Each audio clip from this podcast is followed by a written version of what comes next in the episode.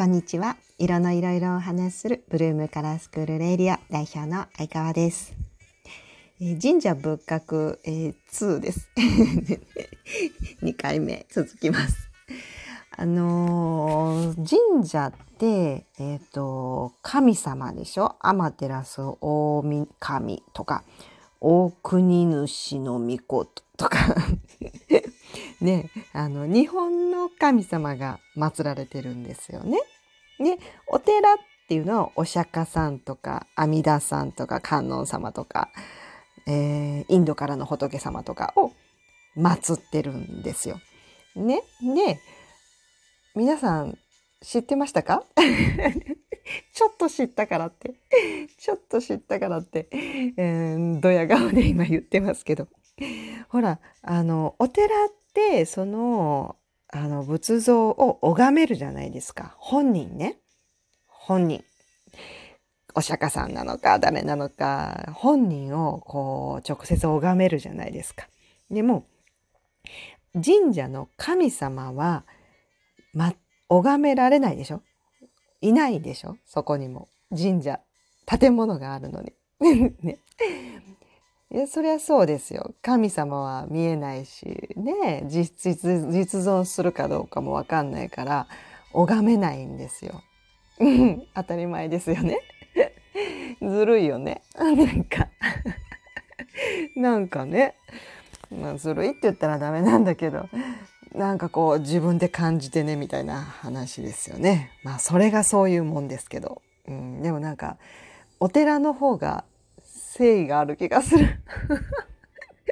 当の本人にしっかり会えるみたいな。そんな言っちゃ怒られますね。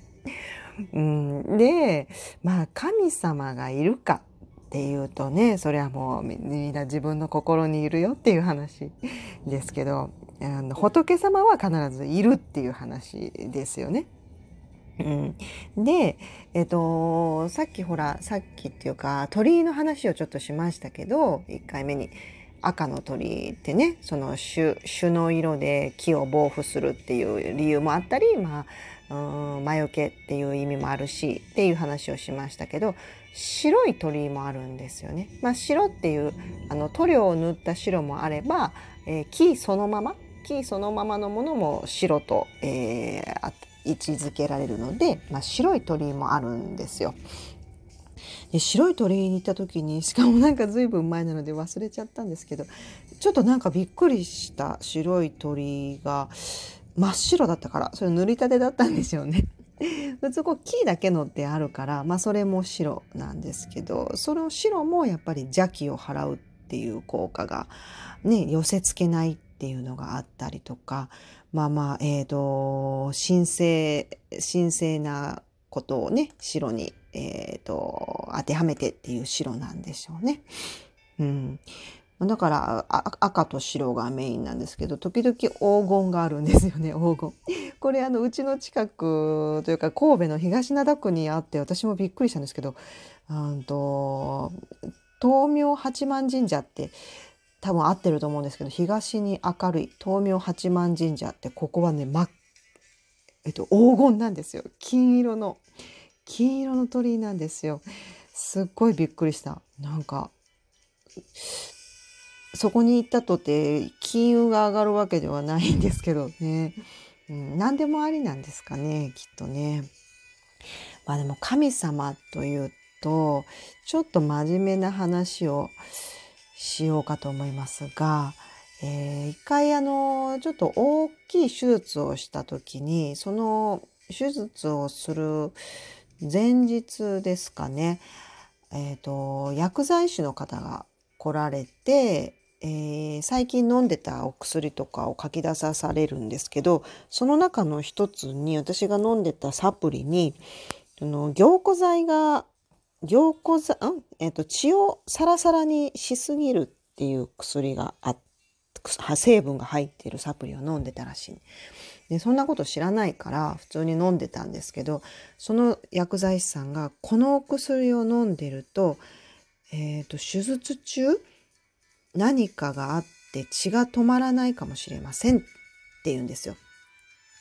うん、でもう入院の用意してね、すべて整えてきてる私なので、そんなこと言われてもっていう話で、じゃあ前々から言ってよってていう話なんですけど、まあそれで、まあそれでも同意書を書くわけです。もう何かあっても知らねえよっていうのに同意しろって言うから。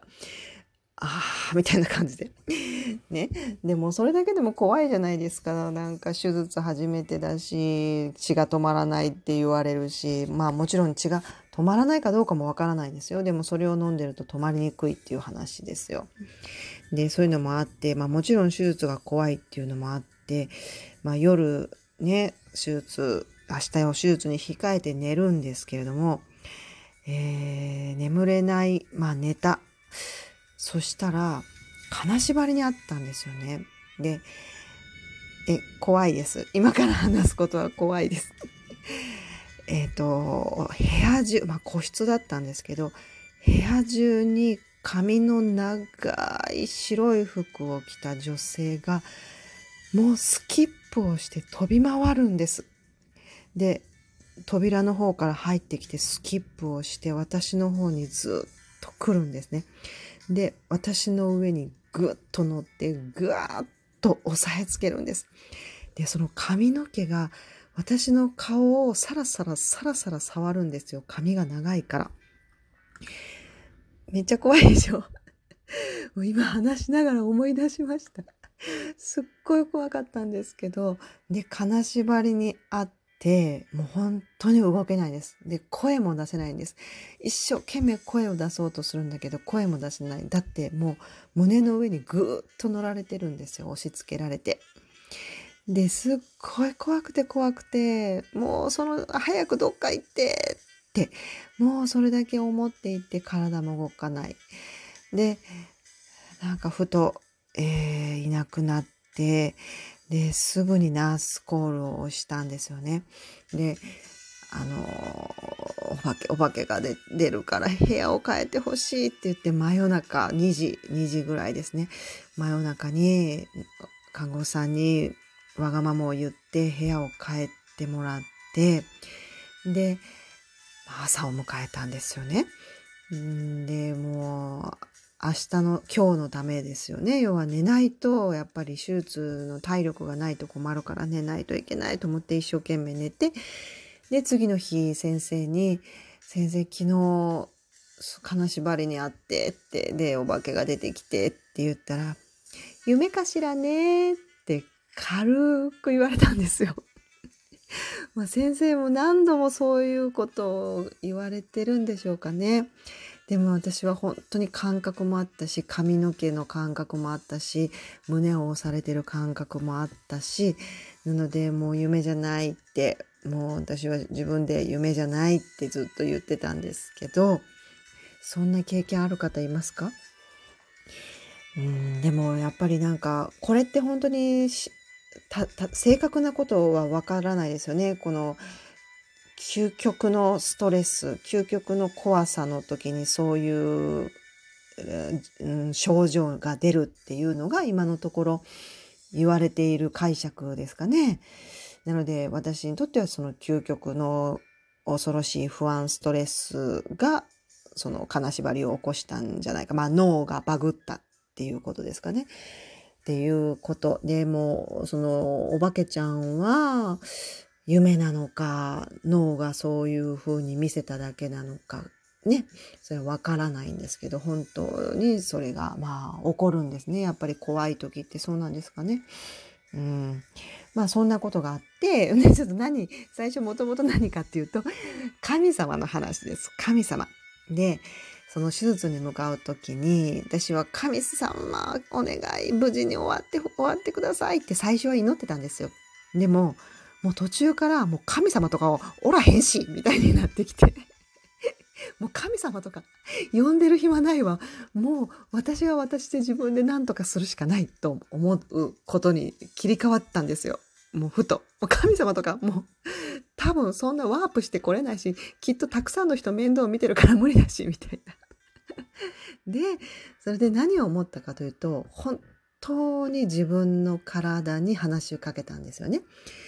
自分の体の全細胞です。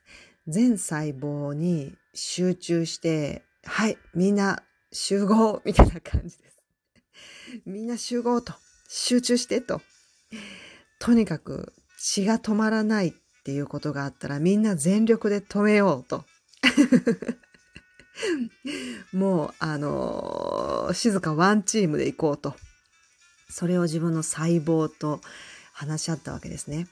で、その細胞たちがみんな、こう、私の顔に向かって、よっしゃみたいな、やるぜみたいな号令を送ってきたのを、まあ自分は、あの、すごくしっかり感じたわけです。まあこれ笑って言ってますけど、まあまあ本気ですよ。ね。で、みんな行くよと。血止めるよと。手術無事に終わらせるよと。みんな頑張ってくれと。もうリーダーの 親分が言うわけですね。で、すべてのもう足の爪、爪の一番先の細胞まで分かった、了解した、静か行くぞという、まあ、静かワンチームを、えー手術の前にして、えー向かって、まあ、無事今生きて、こうやってヘラヘラしているわけですね。なんで、神様、えーまあ、そういうのもあって、私は基本、神頼みって、まあ、そこからは特にしないですよね。あんまりしない。もうみんなそれぞれ自分でやろうぜ、みたいな。もちろん神様の力も、えーきちんとどこかにあって、えーきちんと見守ってくださっているのは前提なんですけれども、本当に何かをするべき時には、えー自分ですね。自分に力を貯めてやる。あ、終わりました。また明日